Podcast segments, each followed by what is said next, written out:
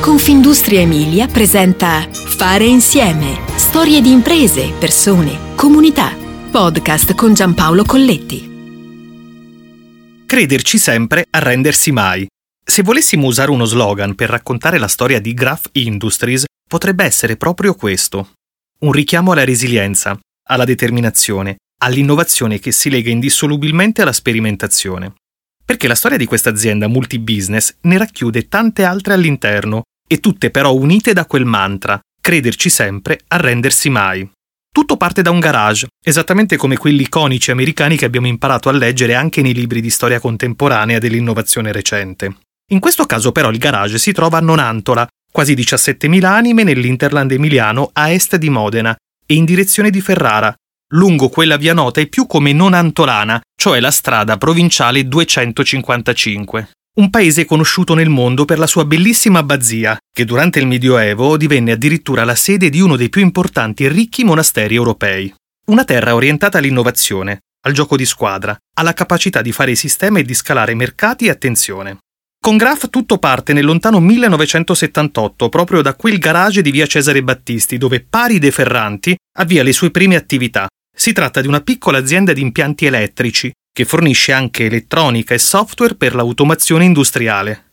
Questo start-up antesignano aveva trovato nei decenni precedenti un libricino della scuola Radio Elettra, società impegnata a fornire corsi di formazione per corrispondenza nel campo dell'elettronica, e così aveva iniziato a studiare impianti elettrici. Studiava tanto pari De Ferranti, senza fermarsi, e sperimentava ancora di più.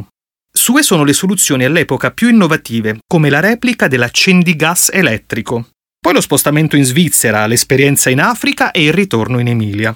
In fondo siamo nati come elettrotecnici, ma sin dall'inizio siamo stati innovatori per definizione. Ci siamo spinti fino all'automazione più evoluta grazie all'elettronica.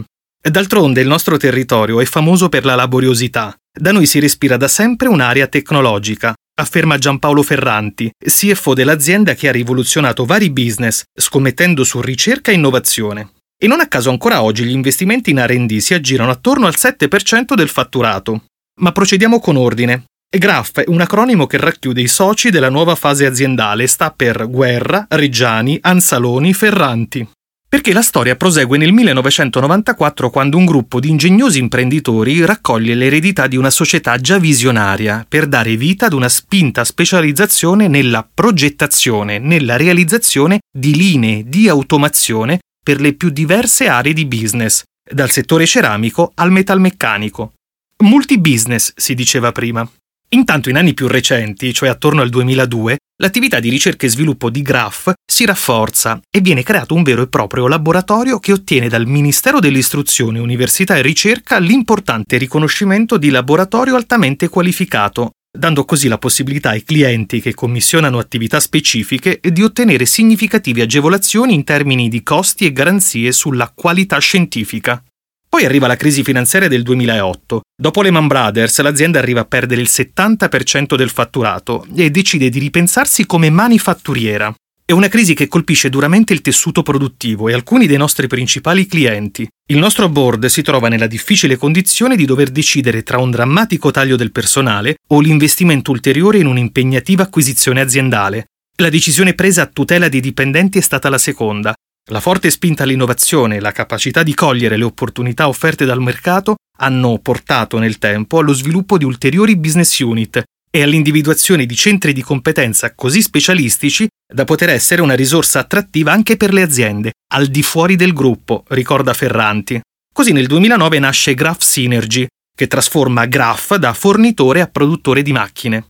Crederci sempre, arrendersi mai, Altro che slogan. E queste parole si respirano nei fatti di questa azienda emiliana che oggi conta 300 dipendenti, con un'età media sui 39 anni, 7 stabilimenti e ben 42.000 metri quadrati di area produttiva. E nel 2008, quando il mondo è cambiato, Graph era un'azienda che fatturava meno di 10 milioni di euro. Oggi il volume di affari sfiora i 100 milioni di euro. Ma quello che fa la differenza è pensare fuori dagli schemi, per innovare e innovarsi.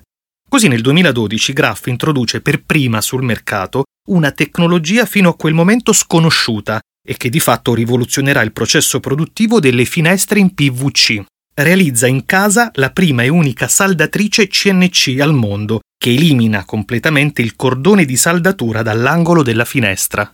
Questa tecnologia rende possibile realizzare finestre dall'effetto estetico mai visto prima e consente ai serramentisti di produrre nuove tipologie di finestre con combinazioni di materiali fino allora ritenute impossibili da realizzare a basso costo.